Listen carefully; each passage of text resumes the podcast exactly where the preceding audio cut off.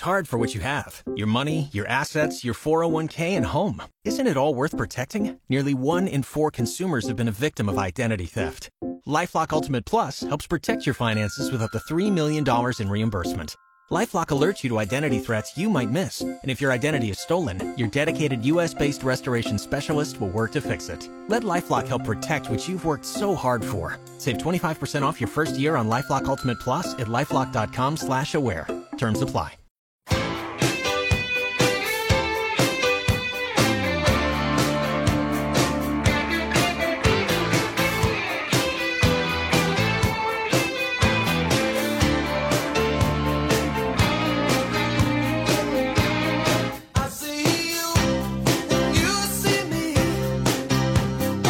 The weekend is here on 1480 WHBC. Bill Morgan and Jon Bozeka with you, like it or not, until 11 o'clock this morning. So many different things are unfolding as a new weekend dives in right here in Canton and Stark County, including, Jon, unbelievably, Major League Baseball live sports. I mean, one that we care about.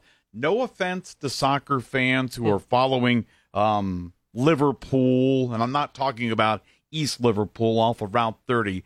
I, I frankly don't care about that. What I do care about, Major League Baseball is back, and the Tribe is back in grand fashion on Friday night. Yeah, they looked good. They, uh, excuse me, won and uh, played Kansas City, and uh, you know Shane Bieber, 14 Ks last night. So um, good to have him back. It's it's good to see baseball again, and it's good to have as you said, sports that we can wrap our mind around and, and really care about is, uh, you know, no offense to, to, as you were saying, like Bundesliga or any of the soccer leagues that we've seen. Or Did you just swear on the air? I did not. I did not. But no offense to those, but it, it's easy for us to watch the Indians, wrap our head around it, get excited about it, and especially when, you know, the pitching, which is going to be the strength of the team, looks as good as it did last night um, even more of a reason to be excited. And the only two runs the Indians scored, and I think this was a good thing. You know, eventually uh, Frankie and Jose, Jose, Jose, and Carlos are going to do their job, but really uh, the offensive firepower came from the bottom of the lineup last night. Yeah, well, and and if you remember at times last year, that was something that they had too, where uh, Roberto Perez would oftentimes come through with a clutch hit, and uh, Oscar Mercado, as the year went along, started to get better and better. And then the thing that made me really happy was seeing Cesar Hernandez come in and um, have that really nice RBI double. I thought that was, you know, a, a good first start for him at second base and, and opening day, and uh, you know, really showed that as much as we love Jason Kipnis over the the past handful of years, you know, having a new guy there is maybe a, a good thing. Maybe, you know, change of scenery is good for a lot of people, and, and hopefully that'll be the case with Hernandez. The weekend with Bill Morgan, Jon Bozeka on WHBC. More Tribe baseball coming up, and sort of a unique start time today, Jon. Uh, they're going to go at uh, five ten. So uh, the pregame show on WHBC getting underway at four thirty seven. As I was listening to the game on WHBC and uh, watching on uh, Channel Three it was kind of bizarre because uh, the only live person in the stand was STO field side reporter Andre Knott. They had cardboard cutouts of a few scattered people, but other than that, it was Andre and a few ushers. I'm not really sure why they had ushers or stadium staff. You could see at times scattered around, but kind of a strange scenario. Well, I mean, that's just, you know, that's just the way it's going to be. I mean, the crowd noise that's being pumped in, I actually wanted to play this too. This is the highlight from last night from Hernandez, his uh, double that scored the run. Let's see if they pump crowd noise into the radio call. Hernandez steps in. The pitch to it. Swung on, lashed past the third baseman, down the left field line. That's going to score Perez on his way to third is Mercado and cruising into second. With his first Indians base hit, it's an RBI double for Cesar Hernandez, and the tribe is now up 2 0. It, it, sounds really weird, doesn't it? Well, what was even stranger as uh, you listened to the game on WHBC or watched on Channel 3 last night, it was sort of like a constant hum of the crowd noise because it, It it was. was. it was piped in. so whether somebody uh, hit one off the wall, whether they struck out, whether they got hit by a pitch, it was just sort of that ki- uh, sort of like a din is what I would call it that you heard really throughout the course of the game. Swing and a miss. Ball game. Brad Hand strikes out Erick Mejia to end it. The firework. And the Indians have won the season opener on a four-hit shutout. It's louder than Hammy. It is. It's crazy. So Tom Hamilton and Jim Rosenhaus were back. They will be back this afternoon, 4:37, with the Indians Radio Network pregame show, and uh, the first pitch at uh, 5:10. And Jon, if I'm not mistaken, and you are our Tribe and WHBC insider here on the weekend. One of the great things that WHBC can now do that we really hadn't, for the most part, been able to do in the past, you can listen to the games on 1480. That's no different but you can hear the games online now, and uh, that's something that is a different, unique, and helpful to a Tribe fan. Yeah, WHBC.com. You can listen on our stream, which is obviously a, a, a huge plus and allows people to to not have to be within the, the zone of the radio to um, be able to listen to the game. Because as any person knows, you know, you get to a certain point, you go to you go to St. Louis, you're not going to be able to pick us up. So um, you can listen now on WHBC.com, which is exciting. You know, Bill, not just uh, news last night with the Indians playing, but also lots of news in high school sports. And I know that that's going to be a, a big part of our discussion today. And a um, couple of different things coming out over the last 24 hours. Obviously, we know that, you know, the hope is still to have a season this year and to have a full season this year, but lots of little changes being made. Earlier this morning, uh, Matt Goul, who works at Cleveland.com, tweeted that the Summit County Public Health Department has recommended no fall sports to begin before October 1st. So that will have an effect on some Stark County schools because Green plays out of Summit County and so does Manchester. And I think even CVCA would be considered Summit County at that point. And then we also heard that the Cleveland Metropolitan School District is at a point where Eric Gordon, their CEO, says that no fall sports will be permitted during their nine weeks of remote learning. So I guess my question is, you know, when are the next dominoes in this going to fall? And it's like, how long before it affects Stark County, T County? How long before it affects all of these counties around here that are closer to us that, you know, we see and we cover on a yearly basis? The weekend with Bill Morgan. He's Jon Bozeka. I, I don't know, Jon. Why can't we just play football? I we've got all these other. We've got baseballs going on now. Um, I realize NASCAR in terms of person to person contact is is not um, certainly what baseball is, and certainly not what football is. But here we are backpedaling from uh, any resume to normalcy. And at the rate we are going, I'll be shocked. Now, I, I want to see high school football on Friday nights. Uh, but at this point, I just don't know that it's going to happen. So you talk about, um, I don't know if the Cleveland public schools, from a technical number side of things, is the biggest school district in the state. Uh, I, it's got to be close. But if they're saying, hey, we're not playing, I can tell you this where I live, uh, just south of uh, the Stark County line in Tuscarawas County, there tend to be a couple of teams down there every year that play uh, one of the Senate League teams uh, as part of their schedule. And all of a sudden, there goes one game. I know one of the things you talked about, unique happenings uh, over the last uh, short span of days. I think the OHSAA has now ruled out their normal rule that you have to have eight, Eight ga- games, yeah. yeah. eight games in a regular season to even be able to make the playoffs. So I, we have no idea right now. We can speculate, and we're going to do that later this morning. But Well, and and I was going to say not just that, but I mean also if you see the Ohio Athletic Conference, the OAC, to those that know it, postponing sports until 2021 due to coronavirus, which they did yesterday, it's like I don't know how you can make a how you can make a, a decision that if it's not safe for you know college kids, if it's not safe for for you know older individuals, how is it safe for high school kids? It's the same argument about school, really, that a lot of people are having. It's like if it's not safe to hold a Republican National Convention or a Democratic National Convention, how is it safe to send thousands of kids back to school every day? You know, I mean, it's kind of like the the million dollar question right now that everybody has, and I guess the thing that I would wonder is if you are going to have school and you are going to be able to do that, and and this is what we are going to talk about. Why not flip it?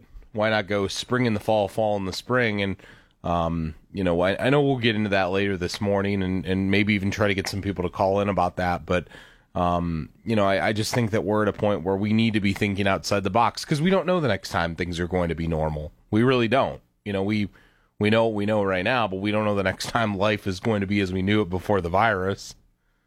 It's hard to tell where all that is going to play out. And one of the things that I heard uh, Pam Cook say, and we're going back months now on Canton's Morning News as this situation uh, started really just beginning to evolve is this is just going to continue to be fluid, changing from day to day, changing from hour to hour. And that's going to continue to happen. This is the weekend. Bill Morgan, Jon Bozeka, 1480 WHBC.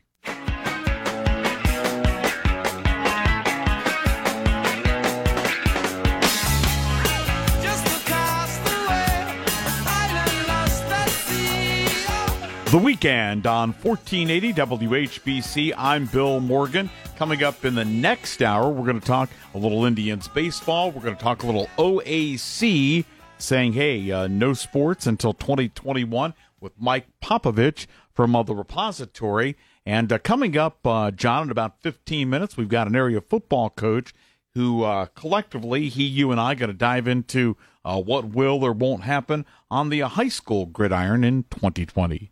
Yeah, Tim Budd from uh, Jackson, the head football coach there. He spent a lot of time uh, around Stark County. He was also at uh, St. Thomas Aquinas at one point, and then uh, we'll talk to him, as I said, at, at about 8.35 here, and then 10.35 uh, this morning, Troy Davis, the head football coach at uh, Louisville, going to join us. So we're going to try to have the discussions with them about what they think the chances are of having, you know, fall sports, if they think we should swap fall sports with spring sports, uh, what practice has been like, and just you know everything in between. I, I saw something interesting the other day, Bill, and, and being a guy from T County like you are, um, I wasn't sure if this discussion had been had down there because you have a great rivalry in Dover, Philly. But someone said here in Stark County, if you could play one football game this year, it was a Massillon fan that said this. Would you play just the Massillon McKinley game? And I know the answer unequivocally would be yes. Sure. Has that discussion been had down in Tuscarawas County? I don't know if uh, you know they have uh, dived into that, but um, one of the high schools that is not New Philadelphia or Dover, uh, Indian Valley, who those for those who don't know, it's really in uh, the southern end of the county. Uh, they are very excited. They've had a very good uh, Division Four, Division Five football yeah. program over the last several years, and they built a brand new football field, a turf field with a field house as well they are uh, passionately looking forward to uh, the 2020 season. Oh, will it happen? Will it not? I have no idea. Now, listen, I haven't seen you for a, a couple of weeks, and I've got uh, got a bone to pick with you, Bozeka. What is that bone that you have to pick? Listen, uh, you and I were uh, talking briefly on the phone last night in our uh, individual and collective preparations for uh, the weekend this uh-huh. morning on WHBC, and somehow we got sidetracked in the discussion, and the next thing I know, you're bragging about allegedly beating your dad in golf yesterday. Uh, did that actually happen? Can we get Mr. Bozeka on the phone to confirm or deny? Because I, I, don't. I mean, you you really are a great guy. I've gotten to know you uh, when I started working here at the radio station earlier in the year. Uh, we met up at um, Firestone Stadium in Akron while we were waiting to get in some high school softball tournament game, got extended, went in extra innings while we were waiting to get in and set up for our game. And so I, I like you, but I mean, being braggadocious about beating your dad on the links, A, I don't even know if it's true, and B, I don't know that bragging about beating your dad is is is proper, Jon. Well, I, I mean, I I can tell you that I, I did win. I, I can tell you that uh, It was a Was that handicap involved in terms of No, you no. utilized your handicap and Uh, no. countered against Mr. Bozeka? No, no, no, no. I did. I did not do that to my father. Um, you know, we we played, and uh, you know, he he, he gave me a, a great fight. He uh, he had me down for a good portion of the match, and this is two times in a row that that has been the case. But then, uh, you know, I just studied my game out. I just studied myself out, got myself to a position to where I was, you know, hitting some pretty decent shots, and then you know, before I knew it, I was. I was pulling ahead. I- Well, Mr. Bozeka maybe have went Jon Rahm on the back nine at the Memorial and got a two-stroke penalty for something, had a double bogey, and that was maybe the only reason you snuck back in. Uh no, no, no, no. No? Just you know, I just see, Bill. When you have a superior golf game like I do, Oh you just my! you're just able to do these things.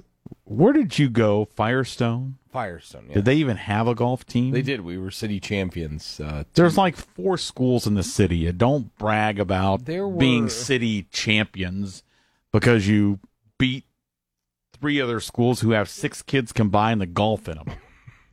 I you're haven't. not wrong about that. I, I, I, I did. I mean, it's not. It's not exactly like you know winning the uh, APS golf championship is winning the Federal League of Golf. yeah, no, I would not say that it is. a, Were you, uh, were you on the golf team? I was. Okay, I was. I okay, did fair play. I enough. was. I was our. Uh, I was consistently our, our two three man. So Okay. I was. I was amongst the better players on the That's team. better than being the five guy, and It sometimes is. your score counts and sometimes it doesn't. It's very true. It's Yes. very true. So I mean, you know, I, I I I would say if I had to put a handicap on my game, when I was in high school, I was probably like a seven, and now I'm probably more like about a ten. So I mean, Okay. you know, so But you probably don't play as much as. no, no, I don't. So, I mean, like yesterday, I shot I shot seventy eight, which is which was okay. What about the back nine? no, I'm just kidding. That's not. Where did you guys play? Uh, Loyal Oak, which Okay. is a place up in Norton. It's it's an easy course. I could Right. I, I've joked with people saying that I could go there half asleep and drunk, and I could still shoot in the seventies. Was that was that was that yesterday or that's no, a, no, no. okay I- okay That was not yesterday. Okay. Maybe I wish yesterday, but no, that was not yesterday. well you know what 78's not bad i've been golfing about uh, half a dozen times in my life i am uh, admittedly no good. I've had great fun every time i have golfed but golf to me and and don't roll your eyes like you're prone to do when you say when i say things that you believe to be stupid but i think golf is like bowling. Unless you do it all the time and develop the proper technique it's almost more frustrating to go out and do it than to not because you, you've got to do it all the time get your consistency in your shot whether that's with your hand and going down the lane or driving and if you don't do it all the time you're going to make yourself crazy especially if you're a competitive guy or gal well, and that's true. I would I would wholeheartedly say that that is true because I I know that in the past when I don't play a lot and because I you know it's one of the things that I feel safe doing now with the pandemic going on. It's something that I've done now handful of times. Um, you know, so it just it's it's one of those things that you know when I play a lot, my scores get better, and and so far this year, I think because I haven't been thinking about it, you know, I haven't been like obsessing over like how I'm going to play. I seem to be playing better. My dad just texted me and said you won fair and square, so there, there, there it is from from George himself. I'm going to have to get his cell phone number to get these texts direct because whether or not they're accurate I, i'm going to take your word for it for now but Hey, you know what's coming up next? i have no idea Not golf, but Tim Budd from Jackson. Well, uh, d- he'll have an opinion. You told me I've never personally um, had a conversation with Tim. You said he tends to be uh, a pretty opinionated guy. He does. He does. He uh, he will definitely tell his thoughts on on fall sports, and he will he will tell it like it is right now, and, and what he thinks needs to happen. By the way, did you get a chance to uh, delve into what I think was a 38 page proposal from the Ohio High School Football Coaches Association about how to have high school football on Friday nights? Yeah, I started started reading it, started getting some pieces of it, and then I reached out to somebody from the coaches association and said, "Hey, this document is way too long. Uh, would you just give me the high points of it?" And uh, they did that, and that was that was quite helpful. 'cause- The football coach Football Coaches Association look at dummies or brief for dummies or however you say I, that. You know, when I was in high school, I never read books. I just did, I just did I just did the Cliff Notes version. Right there, you go. Fair So, you know, enough. I mean, Many was- of us did. So I was looking for the Cliff Notes version of it. Well, we'll we'll find out a little bit about that. And uh, high school football, will it be? Will it not be in 2020? We'll talk with uh, Massillon Jackson head coach Tim Budd coming up in just a couple of minutes. It's the weekend on WHBC.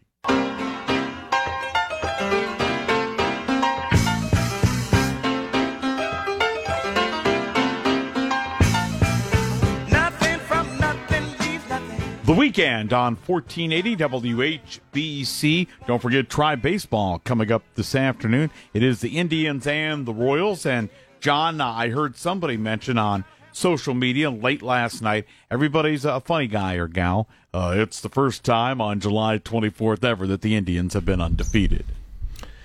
Yeah, I mean, uh, you know, I think 60 and 0 is a real possibility right now. Uh, I'd like to think that no, no. I mean, yeah, it's it's a good feeling. Uh, I I read that. Uh, oh, what did I read? The Indians. Someone said the Indians are unscored upon in the month of July, which is true, but. Uh, you know, they still have a handful of games left to go here in this month, so we'll see how it plays out. One of those coming up, as mentioned this afternoon, 437 with the Indians Radio Network pregame show with Jim Rosenhaus and Tom Hamilton. Then the first pitch set for 510. Well, certainly the tribe making news in Canton, Stark County in Northeast Ohio. And continuing to make news is Will we have high school football? Will we not? Will we play it in the fall? Will we play it in the spring? And uh, Jon, a guy that you've gotten to know during your time at WHBC, who probably has a more authentic insight than you I, joins us now. Yeah, Tim Budd, head football coach of the uh, Jackson Polar Bears. Tim, uh, thanks for joining us this morning. Hey guys, thanks for having me on. So, Coach, uh, we see that the season is obviously supposed to start on time still right now. We see that practice is supposed to start still on August 1st, like many other things that we're used to here. Um, with everything going on right now, uh, what do you think the chances are that that is actually what happens and that we actually have football when it says, Coach Budd? Well, I, I don't really have any idea. Um, the, the right now the uh, the biggest issues we're facing is that the uh, they still have in place through the Ohio Department of Health that you have to test everybody um, for COVID in order to compete against another school.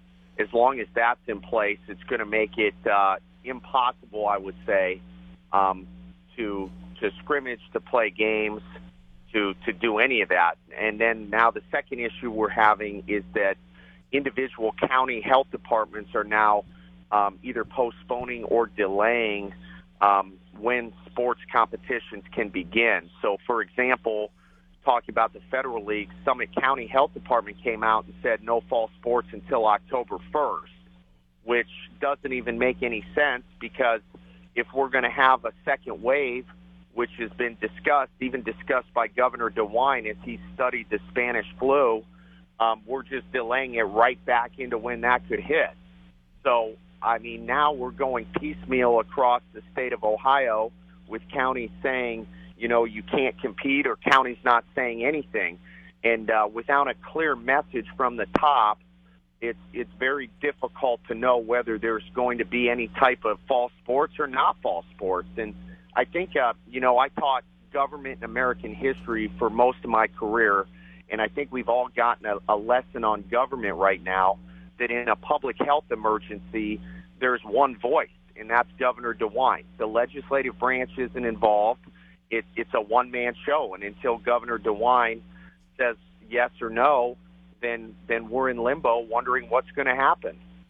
Coach, certainly one of the things that's been bantered about is uh, flipping the uh, fall and spring sports seasons, which of course would bring bring the uh, predominant sport football to the spring and uh, move things like uh, baseball and track and field to the fall. Do you think that's something that's realistic? Absolutely complete disaster. Um, a logistical nightmare. I can't state strong enough how much I'm against that. Number one, don't you think those coaches that are flipping seasons might want to know they start a week from today?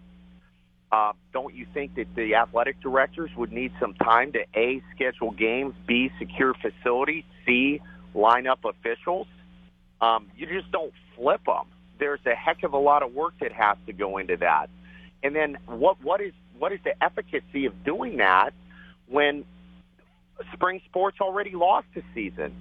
I mean, if, if we have to shut down again because of, of COVID, then they're going to lose two straight seasons? I'm, what I, I know I'm a football coach, but you tell me what the efficacy of that is. Um, there, there isn't any. It's not right for kids. And if they just flip football to the spring, who's going to plow the fields when it snows? Um, if you don't have a turf field, how are you going to practice? I mean, if you're in a gym, tell me how you practice football in a gym. You know, and and then how about this question? Can somebody explain to me how things are going to be better? How is COVID going to be less of a threat in spring than it is today? Answer me that. Is COVID still going to be there in the spring? Yes. Are we going to have effective treatments widely dispersed in the spring? No. So what's the difference?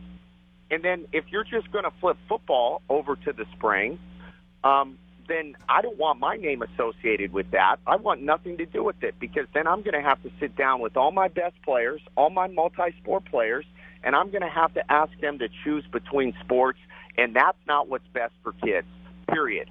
And I still have to look myself in the mirror tomorrow, five years from now, ten years from now. I still have to look myself in the mirror and say, I had to sit this kid down and make him choose. And I'll be damned if I do that. Jackson coach Tim Budd joining us on the weekend with Bill Morgan, Jon Bozeka on WHBC. Coach, obviously we can tell which side of the fence you're on. What if um, the OHSAA or Governor DeWine or whoever hands down that edict says it's football in the spring or no football at all? Does that at all change your perspective? I mean, no. I, I mean, it it very well could be canceled again in the spring. You know, it's uh, it doesn't change my perspective. It's not what's right for kids. I mean, here, here's the bottom line on this: if it's not safe enough to play, then let then we shouldn't play. I mean, I, Governor DeWine at his disposal has the best and brightest medical minds in the state of Ohio. I'm Tim Budd, a football coach. I don't. I'm not the governor. I don't have a degree in science. You know, and if if they decide that it's not safe to play, then it's it stinks. It's heartbreaking for the kids, but that's the decision that was made. And if it is doable, if it is safe, if we have reasonable precautions, then then let then we'll do it. But when you go piecemeal across the state and now have different health departments saying that they're not going to play, what are really the logistics of it? You know, we need we need kind of a statewide strategy on it. And no, it wouldn't. It wouldn't change my opinion on spring football. I mean, here's another point about spring football. People like to throw that out there, just like anything else. There's everybody has solutions until you actually get into it and get get working through it. And here's another issue. When does when does it stop? Like if you do spring football, do you turn around in a month and start football again? in the fall. How's that right? Football is not like any other sport. You need recovery time and you need to rebuild your body. And I don't even think it's safe then to turn around and play. Is this a permanent change to the spring? Are we willing to do that over over COVID nineteen? You know, um, I don't. I mean, there's there's just so many problems with it. Everybody thinks they have like if you don't work in the trenches of it, you think that's a solution. Then when you get into the logistics of it, it, it doesn't even sound good. I know Michigan's governor asked their uh, state association to look into spring football, and they said no. It wasn't best for kids, and they're planning to. They were planning to start on time. So no, I don't. I don't think that's the answer. Tim Budd is our guest. He is the Jackson football coach. Tim, how have things been going so far with practice with what you've been able to do? Have you still been able to adapt and have a, a meaningful practice to this point, or are there still pieces that are being left out because of COVID? Well, I mean, we, we pretty much have been able to do everything we usually do in the months of June and July, except for uh, except for like the seven on seven piece against other schools. Um, you know, we started back June 1st, and um, you know, our parents and our families, they want to participate. People want their kids to be involved in something other than staring at a Chromebook or staring at a screen. So, you know, you figure up from ninth grade all the way up to 12th grade, I have about 120 players. I had one player decline to play because of COVID concerns. That means we were 119 out of 120. Now, we had to do quite a bit of work just to catch people up in conditioning, but by mid July, we were able to have eight days of meaningful camp, and uh, we were able to put in base offense, base defense, um, you know, punt, PAT, and, uh, you know, I think from, from our players' work ethic and our coaching staff's dedication, that we would be in a really good spot to start. Coach, when you talk about everything that could happen, may happen, may not happen, I know we can't do this, but let's shove it all to the side and look ahead and say, hey, we're going to play in 2020. Right now, I know it's uh, the latter part of July, but what do you envision the strengths of your team being once they get out on the field? Well, I think that uh, offensively, we have four kids who could legitimately run the ball. We have great depth there. Um, we have some big time receivers like Johnny Coolidge. Um, our quarterback, Hunter Geisinger, is back with a year of experience in our system in the Federal League. Um, defensively, Corwin Craddock back at linebacker. We have uh, really good depth on our D line. We should be good in the secondary. You know, kids on defense like DJ Harris at corner and Jaden Baker at defensive end. Um, Coolidge at free safety, Brett Blanner weak safety. Like we have some kids who have logged some serious productive Friday night snaps. Um, you know, I would just say that I would expect us to be very competitive in every single game we play.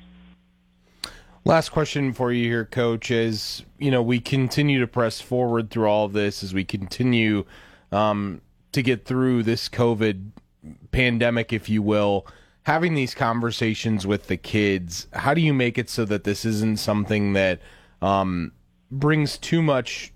I don't know if depression is the right word, but how do you make sure that you still allow them to find the silver lining and if there isn't a season, if they don't have these opportunities? Because I know those are discussions that have to be had. How do you make that an easier discussion, something that is so tough? Well, what we've done is just focused on, hey, you know, we're not guaranteed tomorrow, but we're here today you know, enjoy your teammates, get something out of the workout, get something out of the camp, and uh, you know, enjoy being here.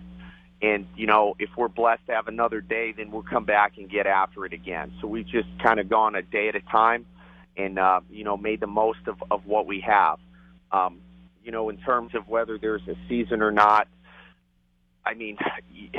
What what gets me is all these Karens and Kens that sit up on their high horse and point down to these kids and parents and say, you know, it's just a it's just a ball. Instead of throwing a ball around, you know, um, why don't you read a book? And those people are disgusting because they don't understand that this is these kids' passion. And, and I have I had kid after kid say, you know what kept me going through that lockdown? The the thought of having football. That was that's what kept me going. So you take any of these people sitting on their high horse and say that it's just sports, and you take their passion away from them, and you tell me how well they're going to do mentally. Um, I, I think that that judgment, oh, it's just sports, that's disgusting. They don't understand how much work, time, dedication these kids put into it, and what a big part of their life it is. And and it's going to be a mental challenge. But you know, you can either define yourself by what disappointments happen to you, or you can define yourself by your response to those disappointments. And uh, that's that's what we're going to have to face potentially. You know, this this only will define your life if you let it. Like any other disappointment, this will only define your life if you let it. First, you can, you, you can be bigger than that. First time a, a coach has referenced a Karen and a Ken on our show. Coach Budd, I appreciate the time. Uh, stay safe, and, and we look forward to talking to you down the line, okay? Great. Let's hope it's with some better news. I appreciate it. Thanks, Tim. All right. Thanks for having me on. Yep. Tim Budd, there he is, Jackson head football coach. Uh, Told you he would.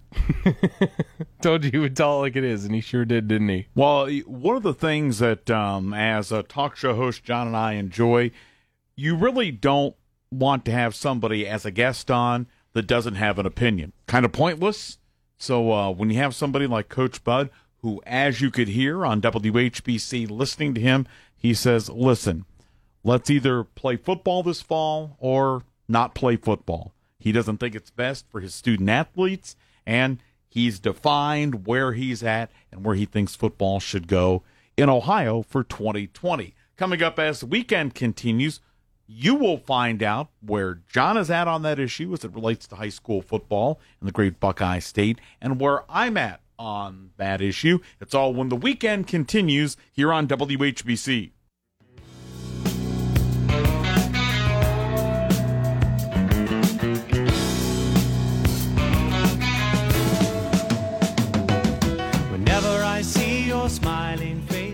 The weekend on 1480 WHBC. I'm Bill Morgan here till 11 o'clock. Jon Bozeka alongside. And after hearing um, the passionate thoughts, Jon, of Jackson football coach Tim Budd about, hey, play football in the fall or don't play football at all, let's figure out where you and I stand on that to headed into well, what may be the 2020 campaign.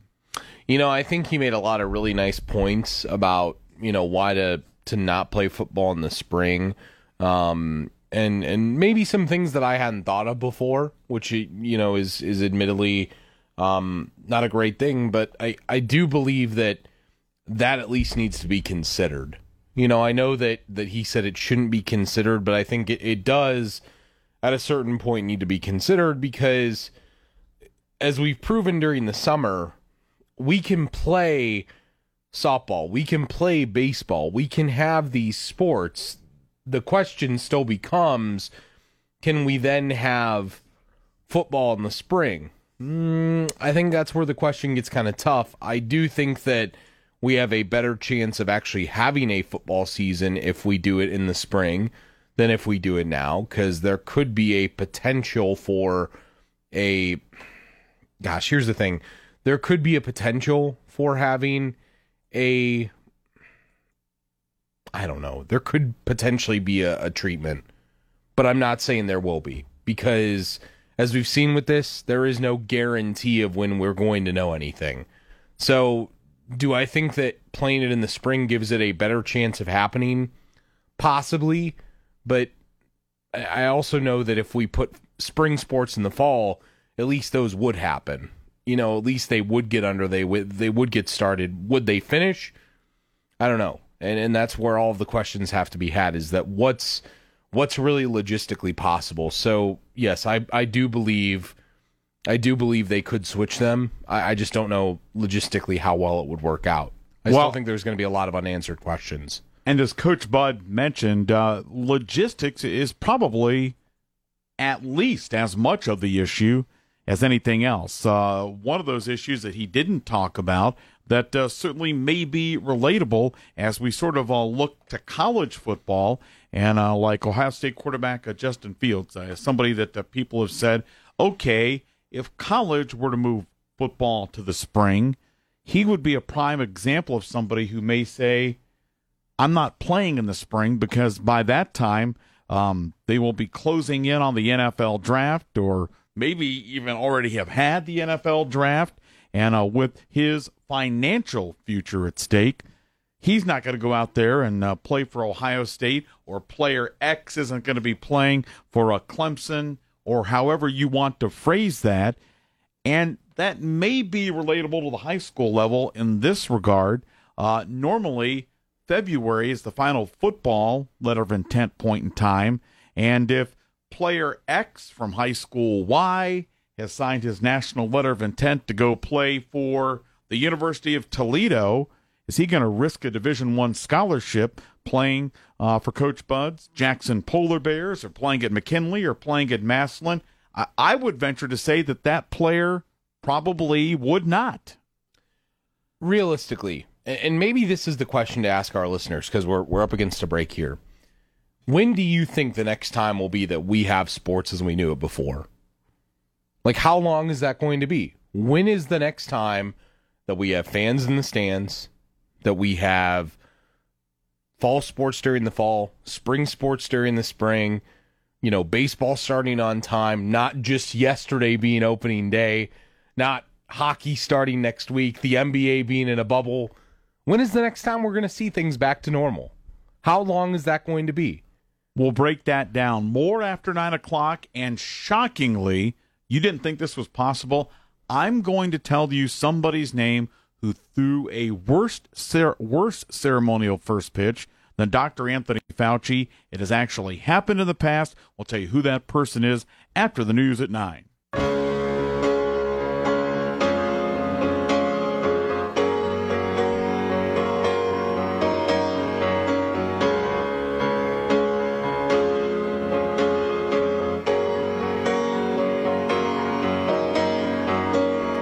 The weekend on 1480 WHBC. I'm Bill Morgan. Moving into the uh, 9 o'clock hour. Now, the only thing I was disappointed in with Indians baseball was the uh, Sugardale hot dog race. About when when do they do that, Jon? Do you know what inning they do that in? How about that? It, wa- don't. it, it was not impressive last night. It was a, a pre-taped video segment, and uh, I think Onion ended up winning that thing. But uh, you would think that with as much time as they, you would think that as much time as they had to, to plan that in advance, it would have been a little more interesting. So was that Mike Hegan? I think that was uh, back in the day. Tom Hamilton and the uh, late Mike Hegan, they would get into these laughing fits on the air, and especially out on those West Coast games. It's you know midnight, one o'clock back here, and Hammy and Hegan would get tickled about something, probably because they were slap happy in Anaheim. yes, something like that. I just love playing that. It's just I, so, I noticed that. This is always so funny to me. I, I noticed that. So uh, the Indians are back on the radio along with the uh, hot dog race, and uh, we'll have it at 4:37. The Indians pregame show, first pitch at uh, 5:10, and and I guess you, you can't overstate it. But the most impressive thing about uh, baseball being played last night, from a tribe perspective, was uh, Shane Bieber. Other than a, a couple of struggles in the first inning, he was uh, dominating, uh, setting an all-time Indians franchise record, 14 strikeouts on opening day, and he only pitched six innings. He looked very good. That's for sure. Um, fact that you know they, honestly speaking, the Indians looked very good uh, last night, considering that you know they they really you know are just getting their legs under them. They're just starting to to figure things out again. They're starting to get comfortable with everything going on. You know, playing, wearing a mask, doing all the the new requirements. Um, you know, I, I think people have to be impressed with that effort uh, because it's it's the type of team that I think, honestly speaking, that is the type of team that can win right now. Because I, I think that, and I know that there's a lot of people that say that you know it's going to take a while for for pitching to catch up to the batting, and there's a lot of people that say vice versa. But I actually think that when you have a good set of pitchers, I think they can come out and do that. I think batters are going to be a little bit rusty to start. So if the Indians could start off the year like you know, like 12 and 4 or something like that, like really get a nice cushion built at the start, they could be in a really nice position. So that's why I think if, if their pitching continues tonight, they have Clevinger on the mound. Um, you know, if they can continue to get that, they have a real opportunity here, Bill, to be a team that can cause some problems and go from being, you know, potential, you know, playoff team to a team that you know, you could look at and say that could be a really dangerous team and actually make some noise in the playoffs, which, you know, would you count a World Series this year if they won it? Oh, we'll count it. We will count it. By the way, when it comes to the postseason in baseball, uh, MLB announcing a, a pretty significant change, Jon, uh, late in the week in terms of how many teams are going to make it to the playoffs. Mm-hmm. Yeah, they changed that up a little bit, and uh, I know that.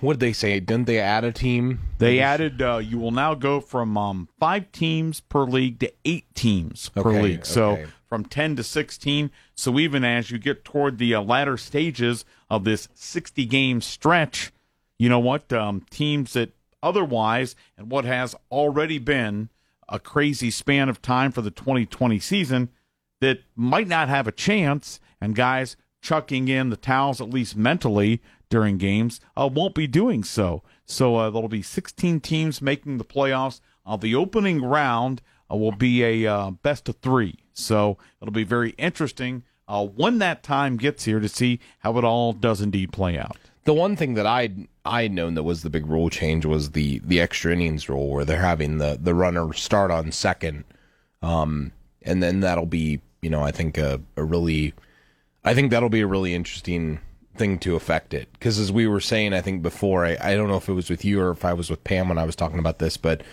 when you throw that new rule, You don't in- know the difference between Pam and myself? Well no I'm just saying We like- look quite a bit different. I'm just saying I can't remember who I was talking to this about. We sound quite a bit different. because I've talked to both of you on the air a number of times. Um, the reason why I, I I was saying that is because it'll affect the way that you go to your bullpen. You know, because you're so used to, you know, sometimes putting a person in strictly based on a matchup, and now if you have a person on second, you know, you're probably going to look at.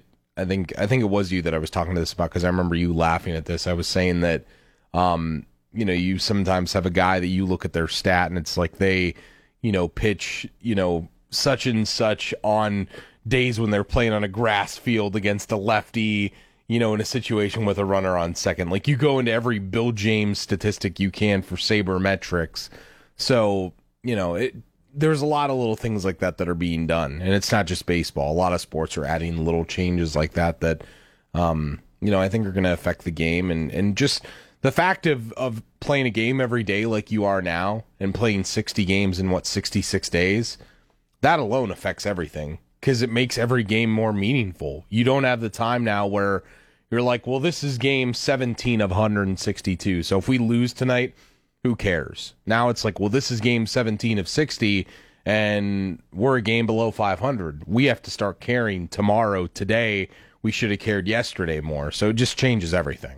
One of the things I heard uh, Terry Francona saying on the uh, pregame show on WHBC uh, with Tom Hamilton last night was um, when you do the math, and Hammy's the one who originally brought this up, but it's almost like um, every game is worth three games. Uh, normally, uh, you would play 162 games in the regular season. Now you're playing 60. So each game is kind of weighted in terms of importance if you want to look at it from that perspective.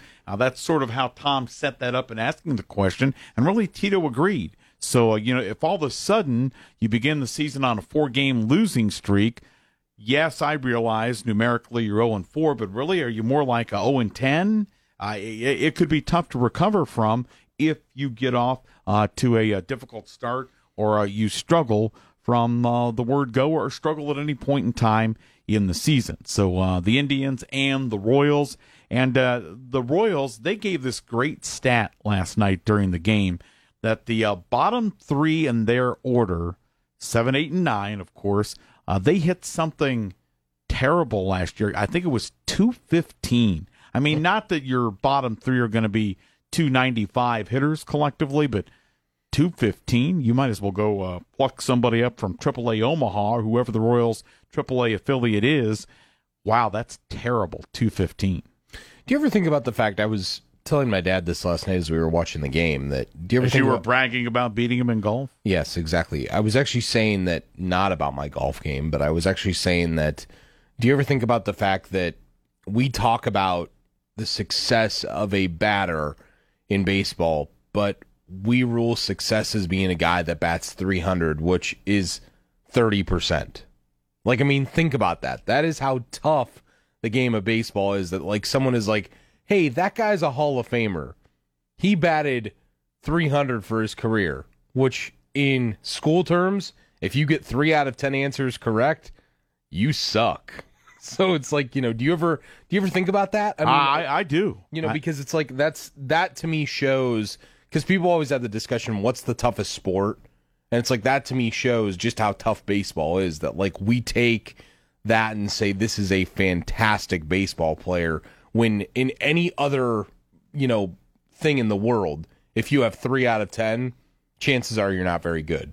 You know, and it goes for basketball too. Guys that shoot 45% from three are are considered the best three point shooters in the league, and that's still failing. You know, which is just it's the ironic thing about sports is that you can be great at it, but at the same time, based on grades, you could you know technically be failing everything. The Cleveland Indians and KC, by the way, KC expected to be one of the lesser teams in the American League this year. Now, uh, what do those prognostications annually mean? A lot of times they don't mean Bubka.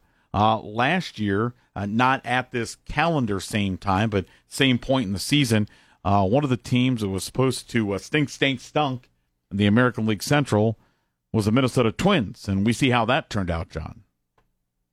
Yeah, not the way that uh, all of us thought. They, no, they turned out to be a lot better than than we thought they were going to be. But they they have a they have a deceptively good team because like you don't know you know how like you get those teams every now and again in in pro sports that you're like how are they good? Like i don't know any of the guys that play for them. You know they're kind of that team that it's like you know the names. Like you've heard of nelson cruz you've heard of miguel sano you've heard of you know josh donaldson you've heard of those names but i don't know if many people outside of our division know who max kepler is. I don't know if many people out of our division know who like Eddie Rosario is, you know, but like we we have the opportunity of seeing them and we know how good they are and how good they can be and um, because of that, you know, they're as I said, they're deceptively good. Like they trick you, you know. Plus the Indians the Indians for whatever reason just suck against certain teams. Like they're terrible against the White Sox. You know, I mean, have they ever played the White Sox well? I mean, honestly speaking, I can't ever remember a time that it's like they've swept the White Sox in a year or or played well against them. Even if the White Sox are terrible, they always play them horribly. You know, and I've never understood that. Why do certain teams that aren't very good stack up better against a good team? As the 2020 Major League Baseball season unfolds right here on WHBC with the Indians, this is the weekend. I'm Bill Morgan. He's Jon Bozeka. And as this week's show continues, we are going to tell you about one MLB team that has not only been kicked out of their stadium, they've been kicked out of their nation. That's next on 1480 WHBC.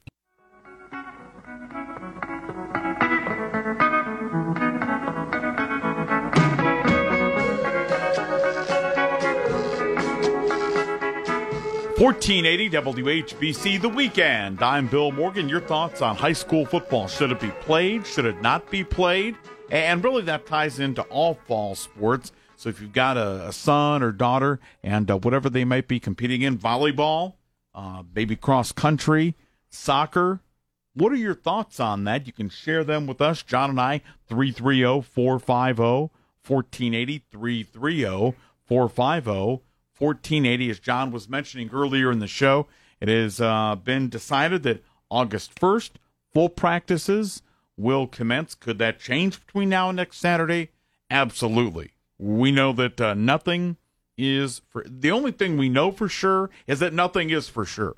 But right now, it is scheduled to begin a week from today, August 1st. Uh, something that uh, will not be happening as it relates to sports is the Toronto Blue Jays playing in Toronto.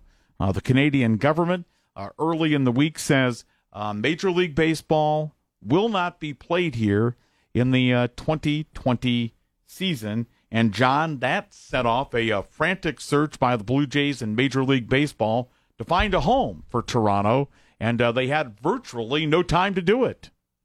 Yeah, not much at all. And I know that uh, on Twitter, the the funny thing that I noticed is that the um, Akron Rubber Ducks actually tried to make a play at one point to say, "Hey, come play down here at Canal Park. We'll we'll gladly welcome you in here." So um, obviously, deciding though to play their home games in Buffalo during this season and makes uh, a little little more uh, geographic sense. It does, but it would have been it would have been really cool though to have. I mean, think about that: two major league teams within 30 minutes of each other. You could just go from from one spot to the next as a media member. That would be really cool, I think. But uh, you know, yeah, it's it's just it's it's part of what is the new normal. You know, part of what is um, the different life that we're currently living in right now and, and why certain things are are so concerning at this point. And you know, you you look at some of the uh, you know, I just saw this come across my computer here, a letter from the Summit County Health Department to schools about sports and which ones should and shouldn't be played, and it has which sports are considered moderate or high risk, and the ones that are considered moderate and high risk are basketball. Um, moderate risk is cheerleading. Um, field hockey is considered high risk. Football is considered high risk. Uh, hockey is considered high risk. Lacrosse is considered high risk. Volleyball and water polo are considered moderate risk, and then wrestling is considered high risk. Sports that aren't, though, Bill, as we were talking about, baseball, not considered high risk. Softball, not considered high risk. Swimming and diving, not considered high risk. Um, you know, cross country, not considered a high risk sport. So it's like, again, the OHSAA, all these sports, and, and I guess it's it's what we are talking about now with baseball too. Why are they able to have baseball right now, Bill? Because it's not a very high risk sport. A lot, a lot of separation uh, by the nature of how defensively the players are positioned on the field. Now, uh, the only time players uh, get super close is if there's a, a play, guy stealing second base slides in, uh, the second baseman or the shortstop is there, or in the field. Uh, at some point in time, uh, Cesar Hernandez was backpedaling on a ball that Oscar Mercado was coming in. They get fairly close, but for the most part, by the nature of the game, there's a lot of individual player separation. But the thing that's funny about that with with Hernandez and with Mercado is that they're on the same team. So they've already spread germs back and forth to each other just by being in the same locker room and being, you know, being together in the dugout, being, you know, in, in the same positions, the same spots. And, you know, I mean that that's the other thing about this is that you you build people that are in your bubble if you say and unless you have the ability ability like the NBA to literally put people in a bubble for however many months it's going to take, then you know you you really can't risk doing some of these things. Like how is how is high school basketball going to be possible? You know, unless you put teams in a bubble, and and we're not gonna we're not gonna put all of the member schools of the OHSAA into a bubble for a couple months just to play a high school basketball season. So, you know, I just I don't I don't know how you make these things possible. I just don't. I, I don't know how you because the thing that's interesting about pro sports is they have the money to be able to do it.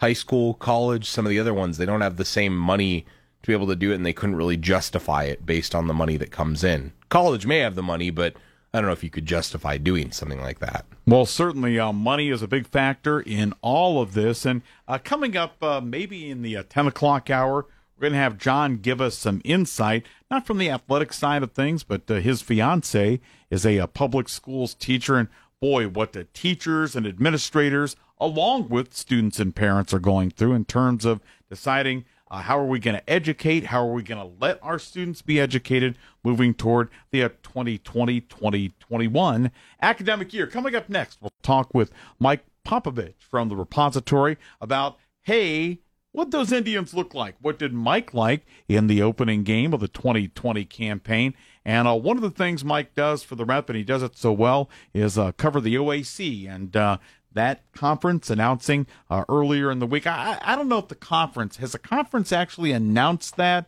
or was it sort of sources that told WHBC about that, Jon? To be clear, to my knowledge, and I'm checking right now, the OAC. Yeah, I mean the OAC has has basically like made it made it a statement as well. I mean they've retweeted everything. Um, you know they've retweeted everything from all the different schools in the conference, and they did tweet out yesterday that they have postponed the fall season. So we will talk with Mike about that as well. It's all when the weekend continues on WHBC.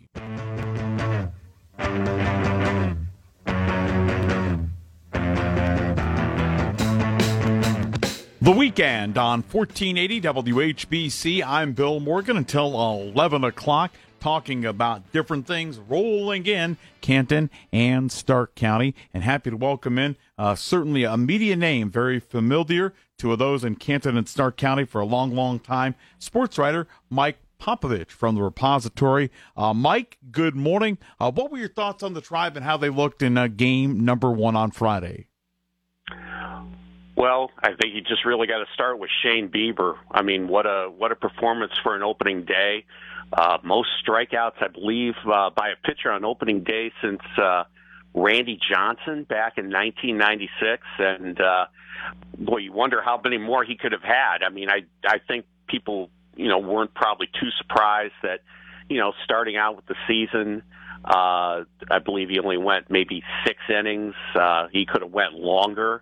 Uh, you know, maybe under more normal circumstances, maybe try to get 20 strikeouts. But um, you know, I I think clearly the ace of the staff, you know, this year uh, is is Shane Bieber, and uh, you know, like I said, what a performance on opening day for him.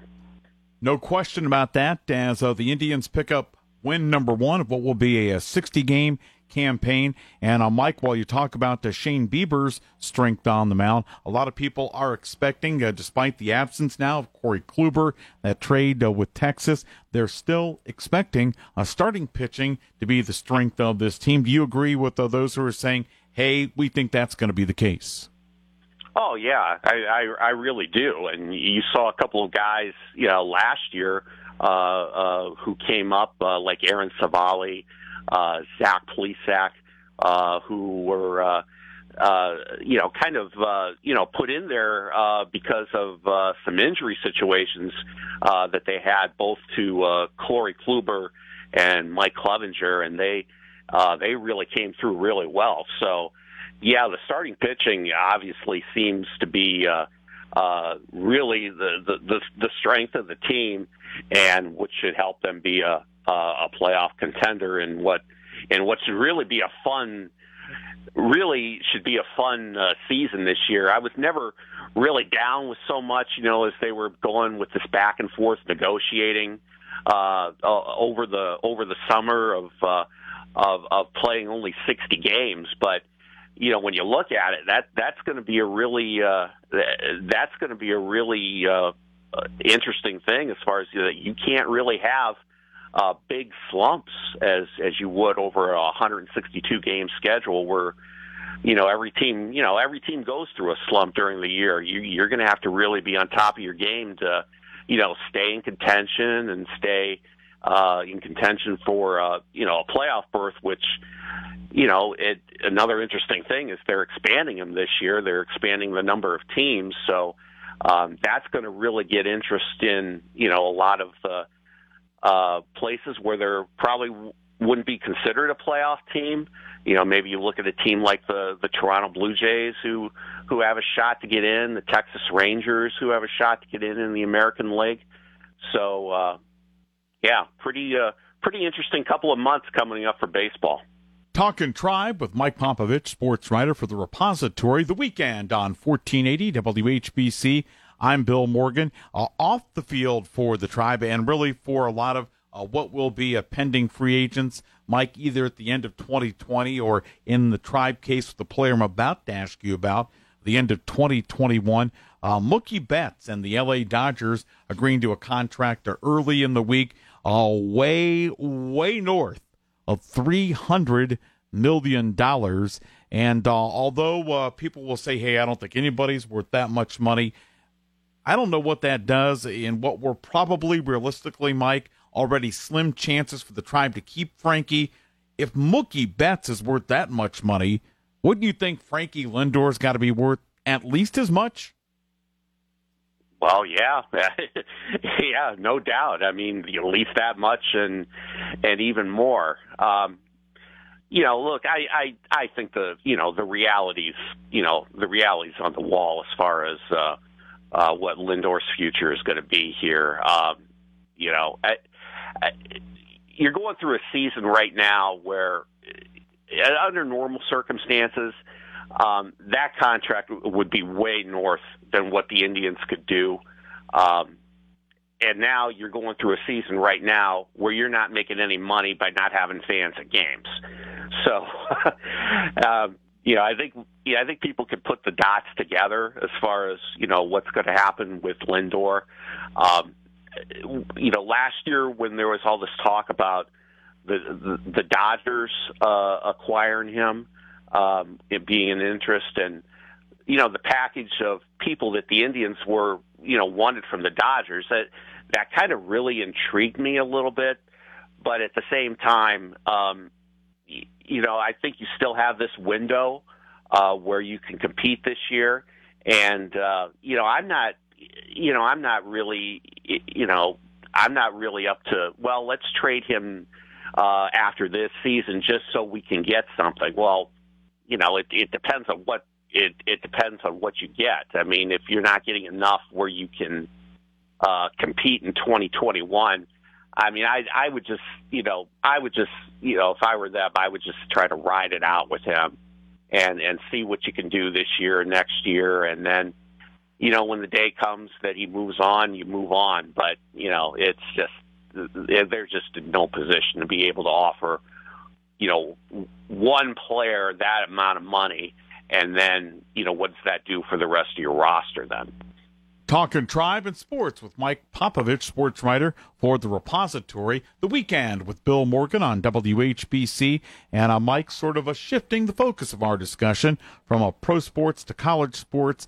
Uh, the OAC will not have competitive sports until at least the beginning of calendar year 2021. And boy, when we talk about uh, here in our area, all the uh, Mount Union fans and uh, the tremendous program, uh, without question, the tops in Division Three. Uh, boy, maybe not necessarily unexpected. Boy, it's tough to hear the finality of that. I would think. Yeah, it's uh, you know, especially when you're uh, especially when you're close to close to the team and you watch them and and and the players and the coaches themselves and uh, I I think you know I'll give the Ohio Athletic Conference uh, uh, this much credit. Uh, they tried to buy you know as as much time as realistically they could uh, uh, regarding this. Uh, a few weeks ago, they announced that uh, they were only going to be playing uh, uh, conference games and not start the, any seasons in any of the sports uh, until the middle of September. And uh, you know, regarding football, that would have only cut off one game. There's ten teams in the Ohio Athletic Conference, and you play nine conference games. And uh, you know, when you start to see uh, a lot of the, uh, you know, it's, this started happening a few weeks ago. Uh, the, the, the smaller schools and the smaller colleges uh, deciding to uh, to punt on for, fall sports, and then earlier this week, the North Coast Athletic Conference, you know, made that decision as well. You, you, you kind of knew this was going to come. I'll also give the OAC credit for this, that they're not shutting the door on the possibility of these fall sports uh, playing in the spring. And uh, I think, you know, unlike what happened back in March uh, when we didn't know as much about uh, uh, the pandemic as, as as we do now. Um, and and the fact that it was the end of the school year, that was really tough on the uh, spring sports teams that that didn't have their seasons. But now, you know, as we start a school year soon, uh, there's there's this possibility that you could see Mount Union and foot Mount Union football in the spring. And that would be even much better news if the NCAA decides, well, we're going to move the fall sports championships uh, in Division Three to the spring. So, I mean, you'd have something still something to play for. So, uh, you know, we'll just have to sit back and wait. You know, I know that's probably been a uh, thing people are tired of hearing this year, but uh, you know, in a year of uncertainty like this, that's just the way it is. So, you know, hopefully, you know, the, the athletes and uh, the football team, the soccer teams up there, the uh, volleyball team, they, they'll they'll get their chance eventually, uh, sometime during the uh, during the school year. Mike, while we talk about all those fall sports and how they're affected uh, by this decision, if you don't start until um, the calendar year 2021, um, basketball season is already underway. Are you hearing anything yet about uh, how that will affect? And let's face it, especially on the men's side, Mount Union's had some really good teams as of late. Are you hearing anything yet about how that would affect uh, Mount Union or any of the other basketball teams in the OAC when it comes to the hoops campaign?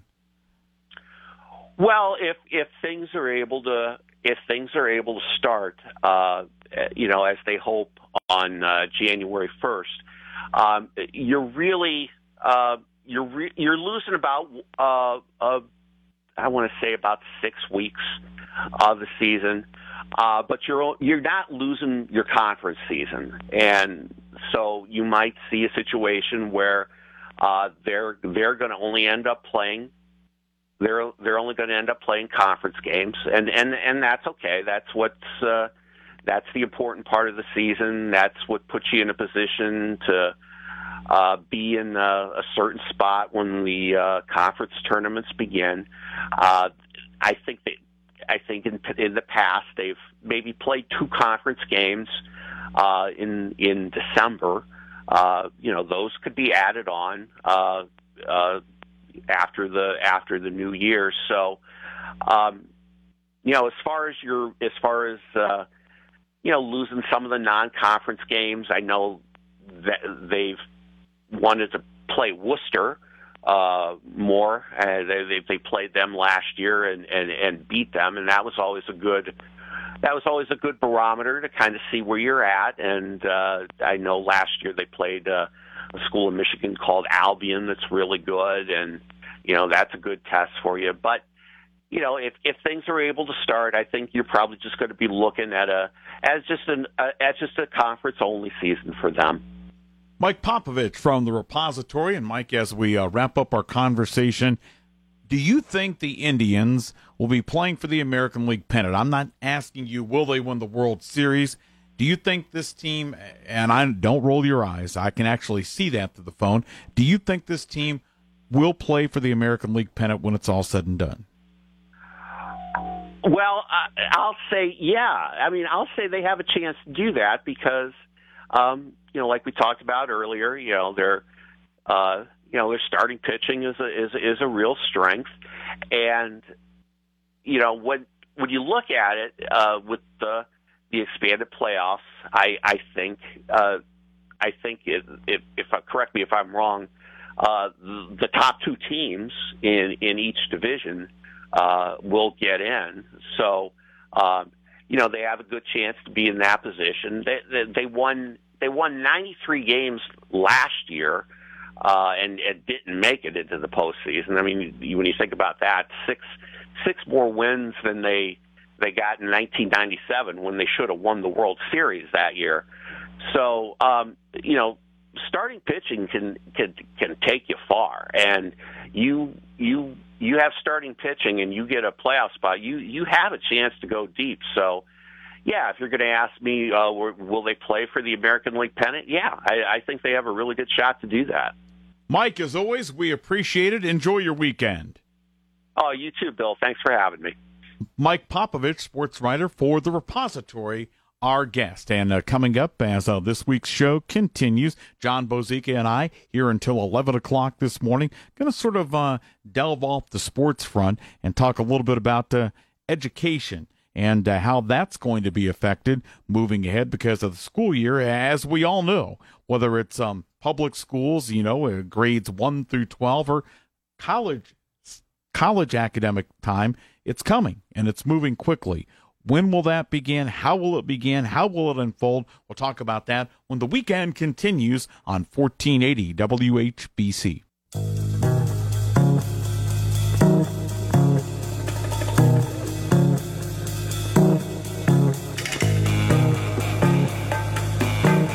Weekend on 1480 WHBC, rolling until 11 o'clock. Try baseball this afternoon. The Indians and the Royals, as Tito Francona and company try to make it two straight over KC to begin the new campaign. 437 with the Indians Radio Network pregame show and the first pitch coming up at 510. Jon Bozeka alongside. And uh, Jon, uh, your fiance is a uh, public schools educator up in the Cleveland area. What is her thought process on going back to school um, in the conventional form? And do they know yet in her district whether or not they're going to do that? Yeah, I mean, Cleveland Metropolitan uh, School District has decided to go the first nine weeks as being online school. So, um, to this point, I, I think the majority of people agree with that. I think the majority of people that she works with are are happy with that decision. I think the feeling is that um, for almost all of them that you know, I, they don't see how you can safely have school and at the same time, you know, not spread the virus unless you are extremely careful and you literally like, you know, give everyone a mask and, and socially distance kids and, and really enforce it. And that's just going to be really hard to do in the hallways. So I, I know most of them feel that it's, it's not just a good move in Cleveland for the kids, but it's a good move for the community as well. Because that's the thing that people aren't talking about with this bill is that everyone's saying, well, you know, we don't want to infect the kids, but to me, the bigger problem with it all is that if kids do start to get infected, they don't realize they have it because they're asymptomatic. Before you know it, it'll spread to the community, and then you will literally have like, you know, community after community just going down with coronavirus, and that's that to me is the biggest issue. That's the biggest concern on my side, and that's something that she and I have talked about as to why it is such a concern. And on your live and local show with Jon Bozeka, this is what you call here, and we're happy to do it on the weekend. Shameless plug. Live and local with Jon Bozeka, weekday mornings at 10. What are you hearing, Jon, in terms of a school districts right here in Stark County that already have plans in place, what their plans are? Yeah, most schools are offering kind of two different options. Uh, either you can do a, a form of online learning if you don't feel comfortable, if you're at risk, and most of them are saying, look, if you are going to be in school, wearing a mask is going to be mandatory. We're going to make sure that we have hand sanitizer everywhere. We're going to make sure that, you know, things are socially distant. We're still going to give kids the opportunity to see each other in the halls, but we're going to make sure that it's within reason. That, as I said, they're always wearing a mask. Uh, lunch, you know, tables are going to be socially distant. Um, you know, I mean, everybody's kind of following the same plan, but at the same time, everyone's also going into it with the idea that, and I asked Brent May this yesterday, the superintendent from uh, Plain Local Schools. I said, "What's the worst case scenario?" And he said that we get a spread of coronavirus. He said if that happens, then obviously we know we're going to have to, you know, dial it back a bit, but they understand that they have to do this now because this is important for the kids. The kids do need to to go back to school, but I guess here's the thing: is that all these educators are asking themselves, at what cost are you willing to say we need to stay with this idea? You know, there is a there is a point of no return on this. That if you get into it too deep, you could end up losing kids literally from the coronavirus, and that's the concern. Is that that's why everything needs to be so detailed, and that's why schools are rolling out these huge plans where things are different for each school, where things are, you know, have to be followed to a T, and if they aren't, then there are consequences. You know, I mean, it's it's it's not going to be normal school, and um, they're going to try to make it as normal as possible. But I, I guess as we've heard, and I, I hate to continue using, as you would say, the phraseology of it, but the the the new normal, you know, whatever that is, well, school is about to find out, and if it fails horribly, then you know within a month, I think we'll know that that we're gonna have to go back to online learning. I think a lot of schools are hoping to kind of ease into it a little bit and hope that that'll help things out. And uh, where I am from, uh, the T County, Tuscarawas County, just south of here, uh, you're seeing similar things. Uh, many school districts with uh, multiple options. Some include in classroom learning. Some include a, a mix of a virtual and online learning and in classroom. And uh, for those uh, parents who are uh, not at all comfortable with uh, their kids being in school, they'll have uh, the option of online learning only. So um, it's an opportunity for uh, parents to pick and choose, and um, it, will be very interesting from the administrator and educator's perspective. You know what their thought process process is headed into all this. Well, and, and we have 30 seconds here before we have to get into the news, but uh, just real quick, Bill, you're a parent. If your kids were still in high school, would you send them to school right now? That is one of the toughest. I don't know if I can answer that question in 30 seconds. You would have to consider many, many factors uh, to be sure. And the one thing you can't control at the risk of sounding crazily simple, crazily simple, is the uncontrollable. So uh, your kid could be wearing a mask uh, the entire time they're in school, but if uh, Johnny and Susie on either side uh, aren't wearing a mask, if it's not required, you know, what challenges does that provide? That's a question I'll have to ponder during uh, Jim's news at uh, 10 o'clock and get back to you. It's a challenge to be sure for everybody parents, educators, administrators, everybody involved. This is the weekend on WHBC.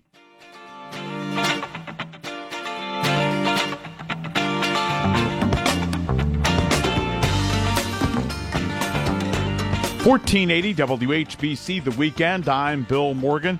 What is going through your mind as we uh, stretch into late July in terms of things you miss the most because of what's going on with COVID 19? And uh, I don't want to get into the, the political side of it, but things that you would probably normally be doing at this time of the year, but you're not because you're stepping back and trying to be um, COVID safe, if you will. I'm sure there's got to be uh, a thing or two, if not more, that would normally work its way into your regular routine that um, you're not taking place in. What would that be? 330 450 1480 330 450 1480 and one that I that I was not participating in until last night was Indians baseball.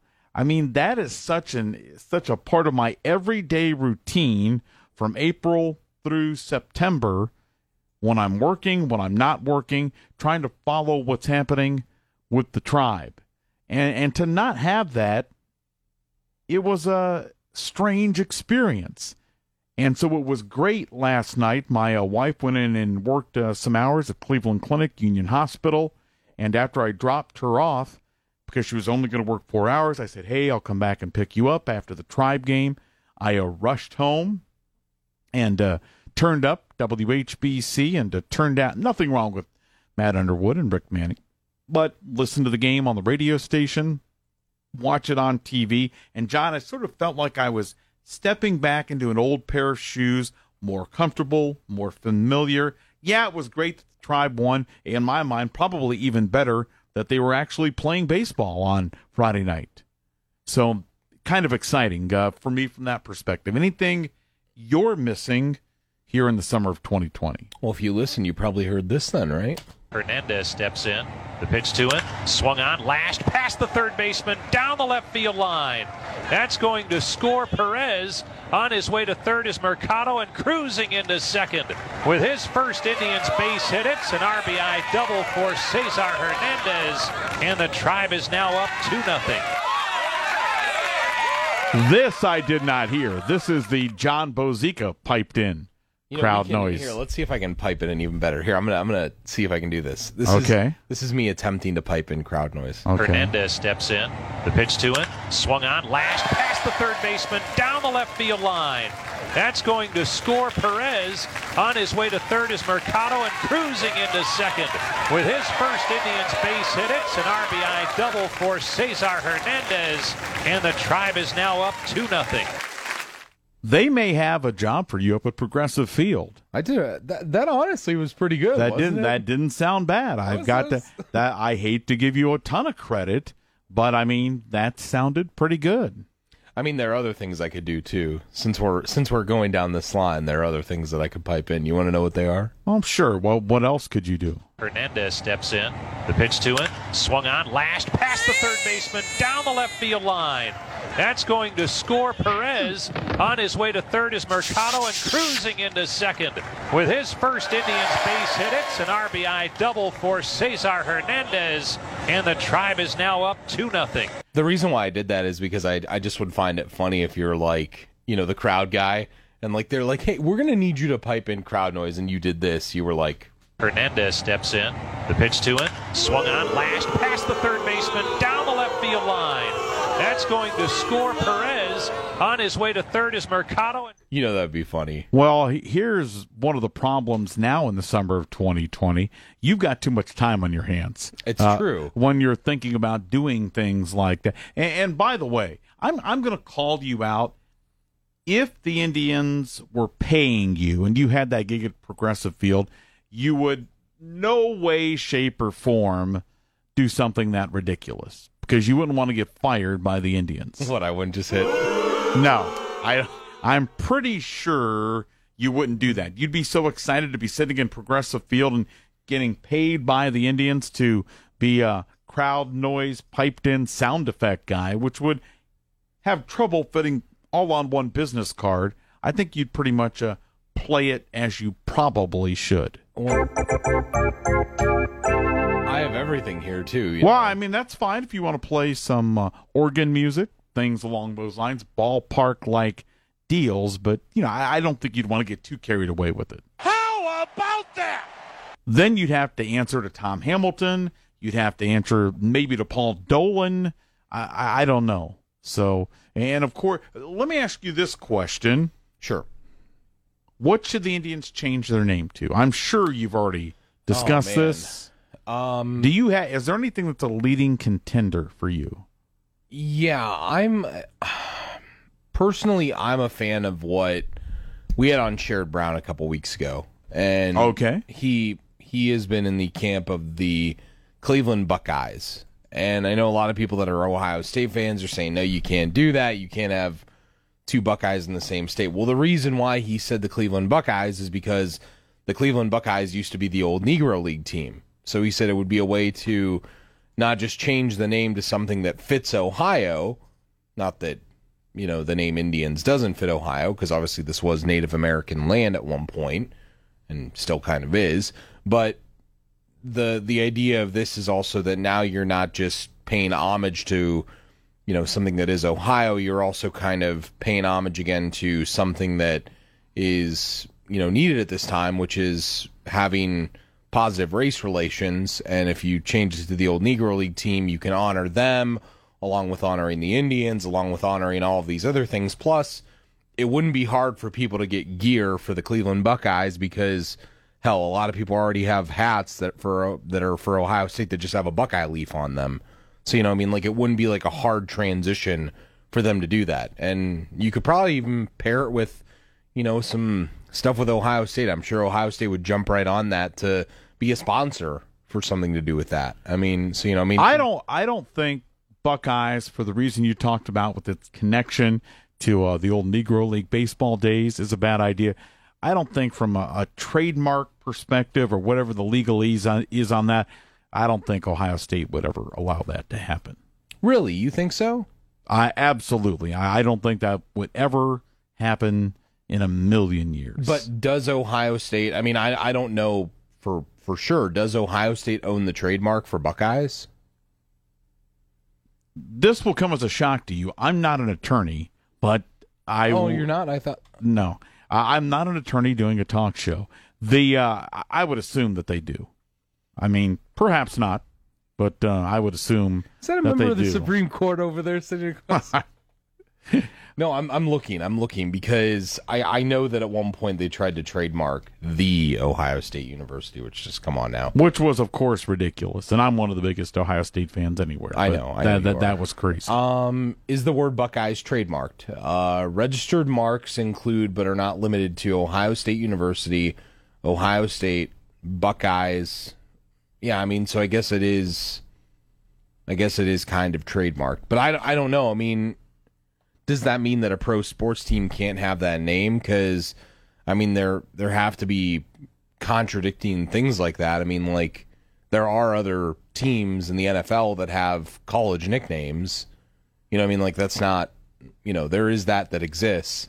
I mean, like Mount Union isn't going to like trademark Raiders and then say, "Hey, L.A., you're not allowed to be called the Raiders anymore." You know, or Las Vegas. I said L.A., but you're not, I know what you mean. You know, you're not allowed to be called that anymore. You know, I mean, Pittsburgh is the Panthers. They're not going to go to Carolina and say you're not allowed to be called the Panthers. You know, I mean, so I don't know. I mean, how does that fit? How does that work?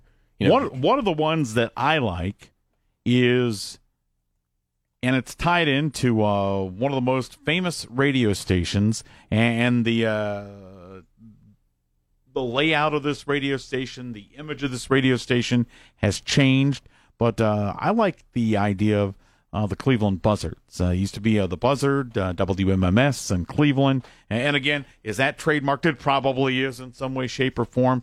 But uh, I saw somebody had put up on social media um, what was one of the classic uh, Buzzard logos um, with an Indians jersey on. I sort of like that. I, I'm not a big fan. One that has also gotten a lot of plays, the Spiders. I'm I'm not a big fan of that. Yeah, I, I don't know if I could I don't think because I hate spiders so much, I don't think that I could like look at it and be like, "That's a cool logo." Like I'd be like, "Get that away from me." I don't want to see that. I, I I don't know. That's why I like. That's why I'm a fan of the Buckeyes because it is like an an inanimate object that like you don't like have to think about. You know, um, I don't know what were there were a, a handful of other ones that I had seen. Let's take a break. When we come back, we'll list a couple of others that we've that we've seen. What should the tribe be called when the name Indians goes bye bye? Because, like it or not, and I know people are pretty passionate about this topic, it is going bye bye. This is the weekend on WHBC.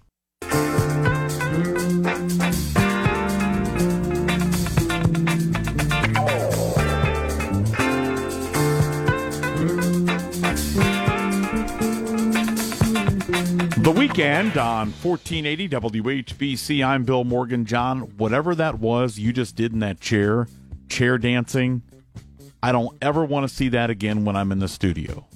Can you please prevent that from happening in the future? It's boogie oogie oogie though. I know what it is.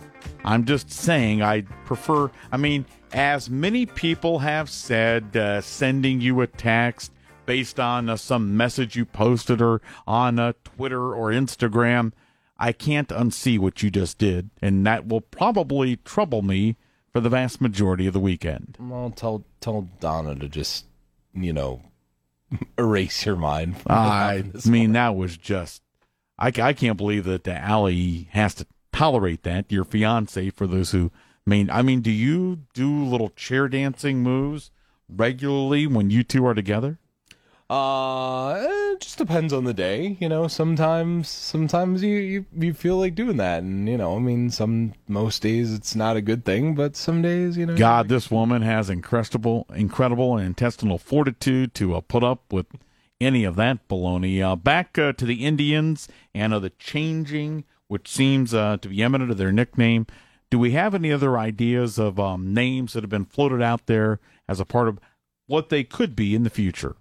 I know one that's uh, really come out is the Cleveland Naps, and that would be after Nap Lajoie, who was one of their great players uh, some years ago. Uh, some other ones, this is from letsgotribe.com. The Cleveland Flame, not a fan of that. Um, the Cleveland Spiders, that was what you said. The Cleveland Owl Bears, I don't know where that came from. What does that mean? I don't know. The Cleveland something. The one writer for this, his name is Merritt Rohlfing. He said uh, something that floats. So like the Cleveland boats, the Cleveland, you know, because you're by the lake. Sure. Um, the Cleveland Baseball Club, which is something that we joke that hey, it might end up being that.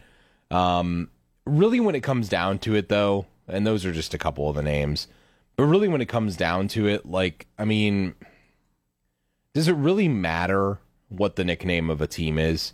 We were saying that, like, you know, people, people, I think, put way too much into what the nickname of their team is, and like, really, what it really matters is that you know you have a team. You know, if if you if you didn't have a team, you know, you'd be really really upset. The fact that you at least have a team should make you happy. Some other ones, Cleveland Rocks, like after the Drew Carey thing. Um, the Cleveland Midges, if you remember back in when was that? That's ridiculous. 2007 when uh, they they pounded uh, who was that? Joba Chamberlain. Yes, it was Joba Chamberlain that went through that. The Cleveland Wild Things uh, after uh, Wild Thing Rick Vaughn. Now, I, I- you know what? I like that. now I here- like that. Now here's one that I've heard that I really like: the Cleveland Dobies. Okay, after Larry Doby. Yeah, I, I think that you know, again, you want to talk about paying homage to something that would make sense. You know, he he broke the color barrier in the um, American League. People talk about all the time about Jackie Robinson breaking Sure. the color barrier in the color barrier in general, but I mean, Larry Doby was like not very long after that. Like it was one after the other. Uh, the Cleveland Guardians was a name that was brought up. Um, if I could vote on one though, I'd probably say the Cleveland Dobies. That's what I'd vote for right I'm now. I'm going to cast my lot with the Wild Things. I think um, some people may be familiar with this, uh, some people may not. I think there's a, a Frontier League team which is uh, unaffiliated minor league baseball. I think there's a Wild Things um, team in that league. I believe uh, at least at one time. I don't know if they still are, but uh, they were in Washington, PA. So I sort of like the Wild Things. We have Donna on line one. She has an idea for a nickname. Donna from Massillon. Donna, good morning. You're on the weekend. Hi guys, how you doing? We are great. You. Good too, good too. Hey, I just had an idea. I thought maybe the Cleveland Sliders, since we already have Slider as our mascot, I think that's a pretty good name. I, I don't. I don't have a problem with that. By the way, in addition to Andre Knott, the uh, television reporter, um, I think Slider was uh, one of the other few people, Donna, that was in the stands last night. I believe so. Yeah. Well, Donna, we appreciate that. Uh, what, what do you think about the Sliders? Well, I I think it's good for a couple of reasons too, because it's not just the name of our mascot, but it's also uh, the name of a pitch that many pitchers throw on a regular basis. So it's got a it's got a baseball connotation. It's the name of our mascot. So I mean, there's there's a lot to like there. I I have no problem with that. Well, and the other thing is, I don't, and I think this is something you have to consider in the year 2020. I don't think that can offend anybody. I don't think that big pink fluffy thing that Slider is, I, I don't think that can offend anybody. And I don't say that to be a sarcastic or tongue in cheek or anything along those lines. I think that it um, is something that that may work. Uh, that was a very interesting idea, Jon. Have Ken on the line now. He has an idea for a nickname. Ken, good morning. You're on WHBC. Good morning. We're missing the obvious, I think. Why don't we call them the Cleveland Rockers? Home of rock and roll, rock and roll Hall of Fame. Seems obvious. Ken, I, I, I like that one. So, and sometimes that's why it's good to have a brainstorming sessions at your uh, place of business, so so you get people start throwing out ideas. I like that one, Ken. Can I can I can just hope right now that the Dolans who own the Cleveland Indians are listening to this program and jotting down all of these ideas, right? Yeah, let's hope so. Ken, thanks for your phone call. You, of course, can hear uh, the Cleveland Rockers. I'm sorry, the uh, Cleveland Indians, uh, right here on WJ. WHBC coming up this afternoon, beginning at 4:37. It happens, uh, man. Just shut up, Bozeka. 4:37 with the Indians Radio Network pregame show. But you know what? The Rockers isn't that what the WNBA team was called in Cleveland when they existed? Was it? I think that's right. I think that is what they were called, the Cleveland. I, I think see. they were, and not not that there would be anything wrong with Yeah, reusing were. that. That is what they were called. I, you know, I always forget that that. I wish Cleveland still had a WNBA team, and I don't think I'm alone in that. I would love for Cleveland to have a WNBA team. But I, I like the uh, we we've come thanks to Donna, thanks to Ken. I like a couple of those ideas. Sliders, rockers, the, Yes. um, wild things, the dobies. Let let me ask you a question: Does White Castle have um, a uh, trademark on sliders? You I see you. You're, mean, I was gonna say you're you- looking that up. I would say you should. Shouldn't you know that? Probably eat it. Come on now. I'm from Columbus, where White Castle originated back in the day. Trademark. I don't. I don't know that they do. Uh, I think it would also maybe depend on how you would spell sliders and things along those lines. Oh, in 1994, White Castle was granted a U.S. trademark on the term sliders. Now, this is not spelled S L I, it's spelled S L Y D E R S. I see. So, you could, in fact, maybe have the Cleveland S L I D E R S, the sliders. A long legal battle between the Dolans and the Cleveland baseball team and White Castle would ensue. Coming up as the weekend continues, uh, we're going to talk a little bit more on the high school sports side. Jon with another local high school football coach. Yeah, that's right. Troy Davis, the head football coach of the Louisville Leopards, next on WHBC.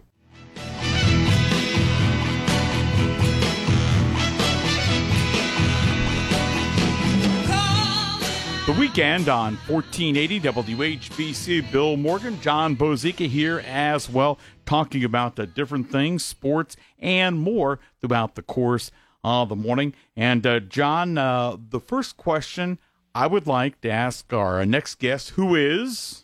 Louisville head football coach Troy Davis going into uh, his first year and uh, hell of a time to be going into his first year as the head football coach at Louisville. Coach, uh, no doubt, do you realize that uh, during his time here, Jon Bozeka, who does a great job covering sports for WHBC, has given a way more coverage to the Louisville softball team than he has to the football team. Do you have any problem with that?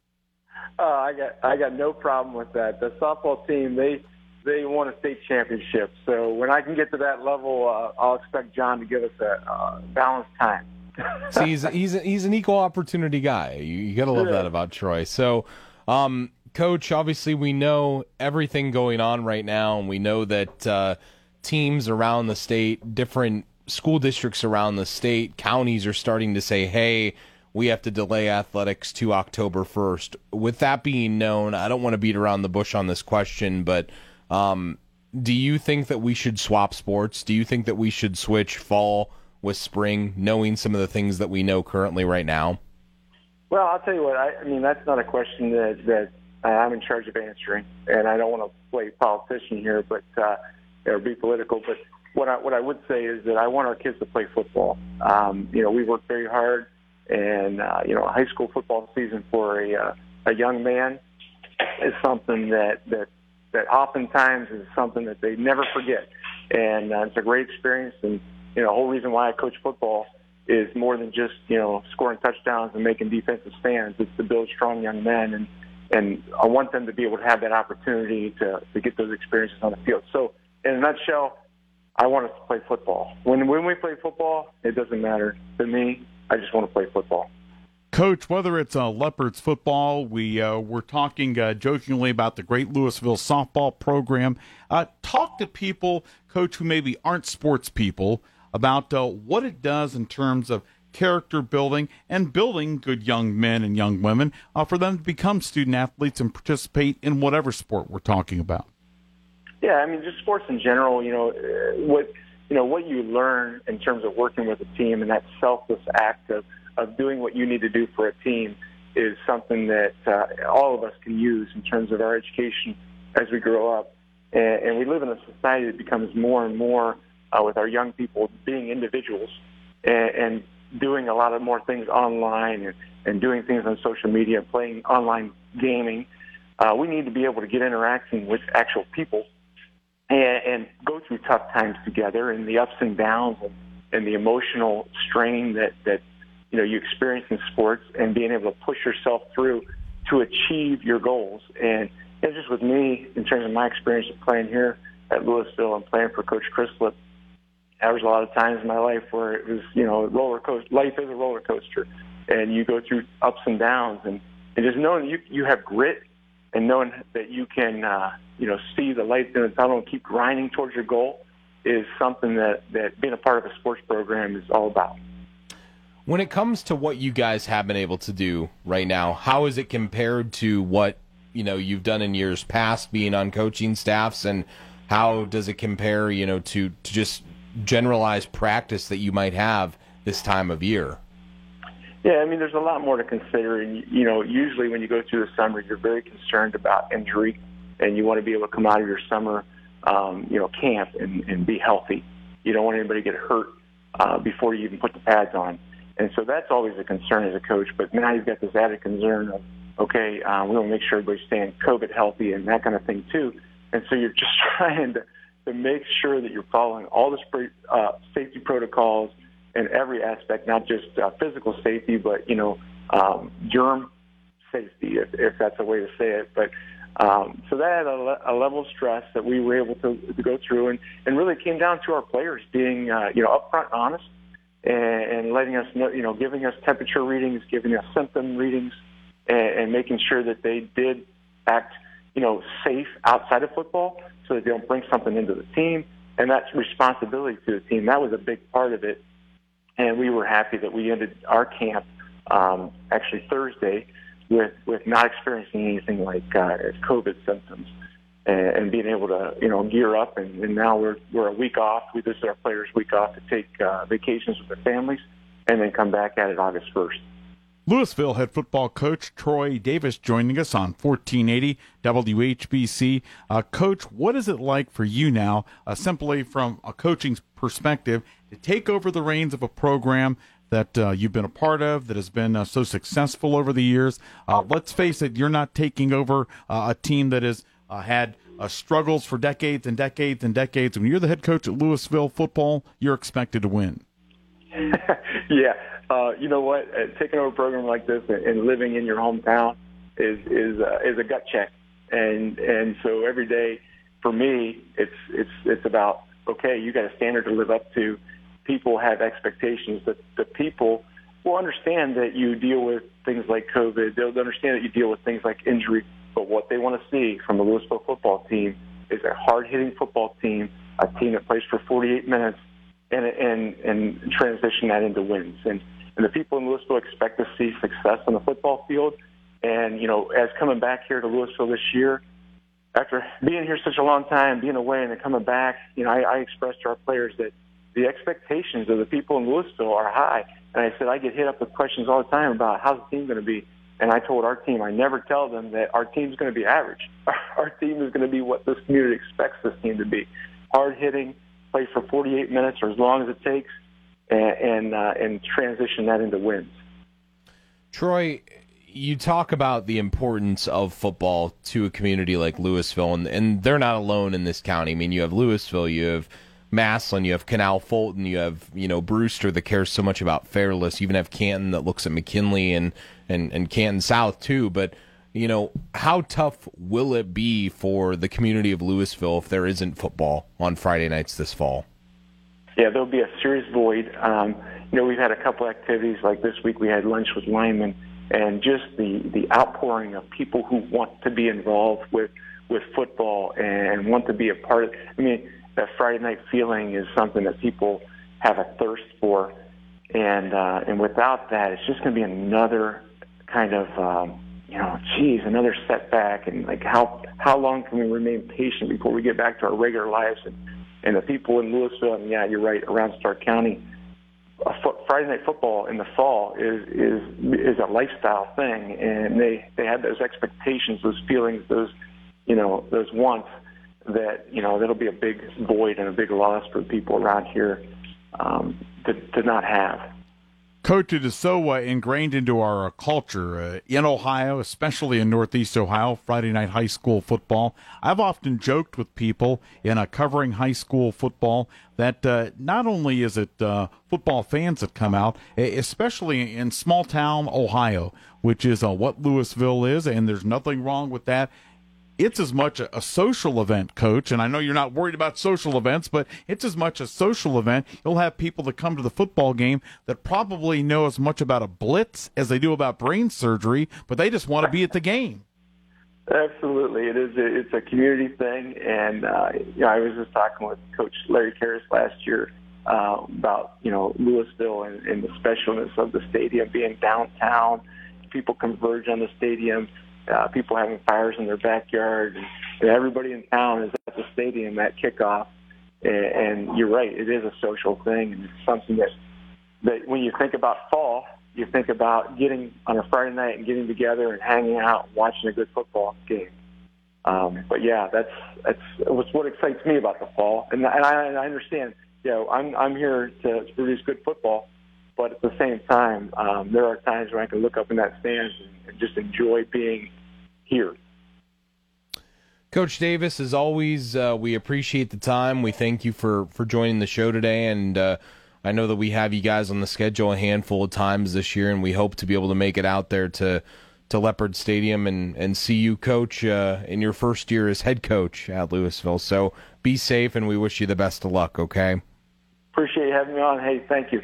Yep.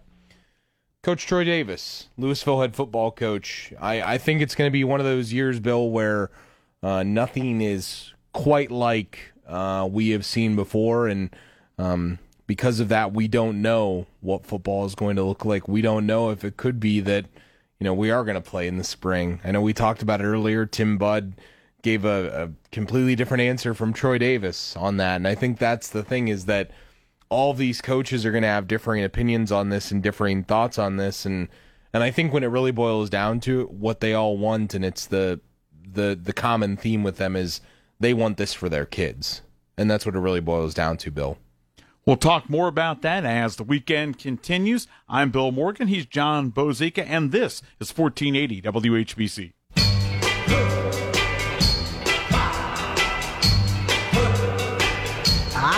I hear something saying,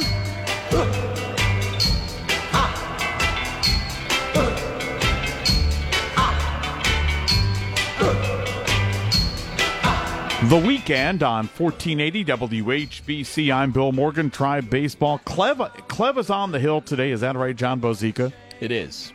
So, you know what? After you get uh, a Cy Young like performance from Shane Bieber in the game last night, you follow that up with putting Clevinger on the mound. You got to like the Tribe's chances today. You do. I mean, I, I think I heard Matt Underwood say last night that it's it's um, what do you call it? Like Ace A and Ace B. You know, you kind of have both of them uh, who are who are so capable and and not just those guys, Bill, but also like I mean, you look at the rest of the guys that are capable of pitching at any given time, and, and I mean, it is just really such a a deep rotation with you know even Carlos Carrasco being available and um, you have the ability to throw, you know, Adam Plutko. You have um, Aaron Civale, You have, you know, you just have a really deep rotation of guys that are that are really solid. Um, you know, guys that might be aces on other teams. Even, you know, a guy like a uh, like a Carlos Carrasco is like our our third guy in the lineup here, and he's probably an ace on most other teams. You know, and same with uh, a guy like Aaron Civale. Think how good he was at times last year. You know, and and there's still possibilities that guys could be brought up. I mean, I think there's um, a real possibility we see Zach Plesac a little bit this year too, as well, because he's you know got a lot of capabilities as well. So they're just it's a deep rotation. That's always been what they built their team on. You know, since they've had they've had Francona here, and and nothing's changed this year. Cleveland Wild Things baseball coming up this afternoon. Indians baseball. Cleveland Rockers baseball coming up this afternoon. Dobies baseball. So uh, there there are a lot of different possibilities to uh, wait and see uh, how that all turns out with that pregame show 437 first pitch at 510 it's Tom Hamilton and Jim Rosenhaus bring it your way. Now uh, you slipped me this piece of paper I was not aware of this until uh, 30 seconds ago but apparently I'm going to be doing your show on Monday. Yeah, you are. I. Uh, Do you think that's a good idea? I mean, as hard as you've worked to build that show up, then you're going to bring in a, um, you know, I, a weekend schmuck like me. I, you, you've worked very hard on the show, Jon. You haven't worked hard on the show. No, no. I was just that's that's the sound that I'm going to play for for you when you start hosting. It's going to be. Oh, I see. You'll come on, and and this is the listeners collectively.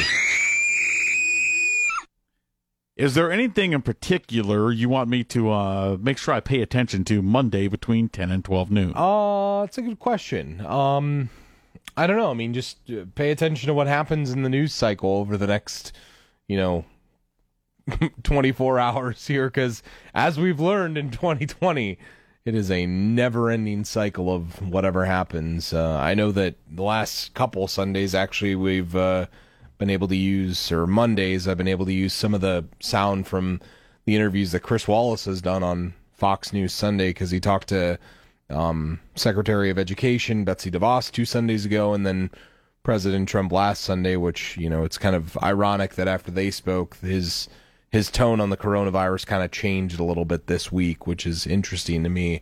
Um, but it's also interesting to me that President Trump went from talking to Chris Wallace to talking to Dave Portnoy from uh, Barstool Sports, if you know what Barstool Sports yes, is. Yes, yes. Um, which I don't know. I, I never thought I'd see a day where the president was talking to a person that works for Barstool Sports, but I guess, you know, such as 2020. Uh, fair enough assessment. So uh, I'll be in for Jon, and, and, I believe this is probably too much information, but uh, I think you're like uh, celebrating your uh, recent birthday.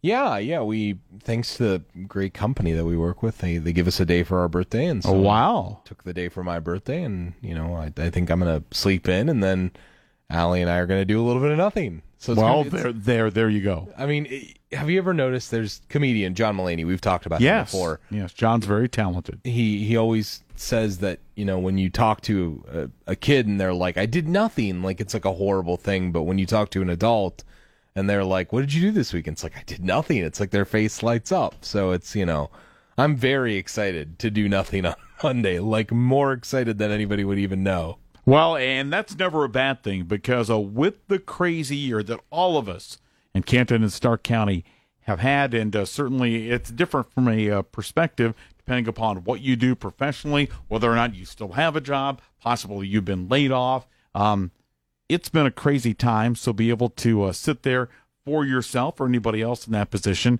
and uh, have a day off, kick the feet up, sleep in, whatever it is you enjoy. Those days are nice and sometimes few and far between, Jon. They really are. I mean, the you know, I remember when uh, I remember when I was in high school and I was like, when am I going to catch up on my sleep in life? And someone was like, you never will. And it's like it's so true. I mean, you never, even when you feel the most rested, something happens the next week that like immediately takes away all of that rest that you've accomplished. So just it's just you know just being an adult. It's just the fun part of being an adult. Well, we we tell our uh, college age kids, uh, Don and I do, um, as they go through certain stages of their life, it's adulting. And, you know, they say, well, I, have had to work six days in a row. well, welcome to life, son. welcome to life, daughter. So, um, we've got other great things coming up throughout the course of the day. Of course, we mentioned Tribe Baseball a little bit later on, and uh, much, much more. So, uh, I will uh, be in Monday morning at 10 for Jon, and uh, we'll see how things roll from there.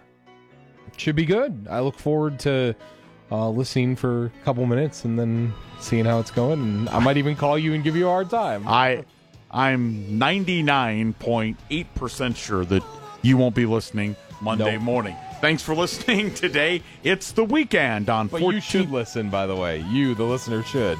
Yes, I thought you were talking to me. 1480 WHBC.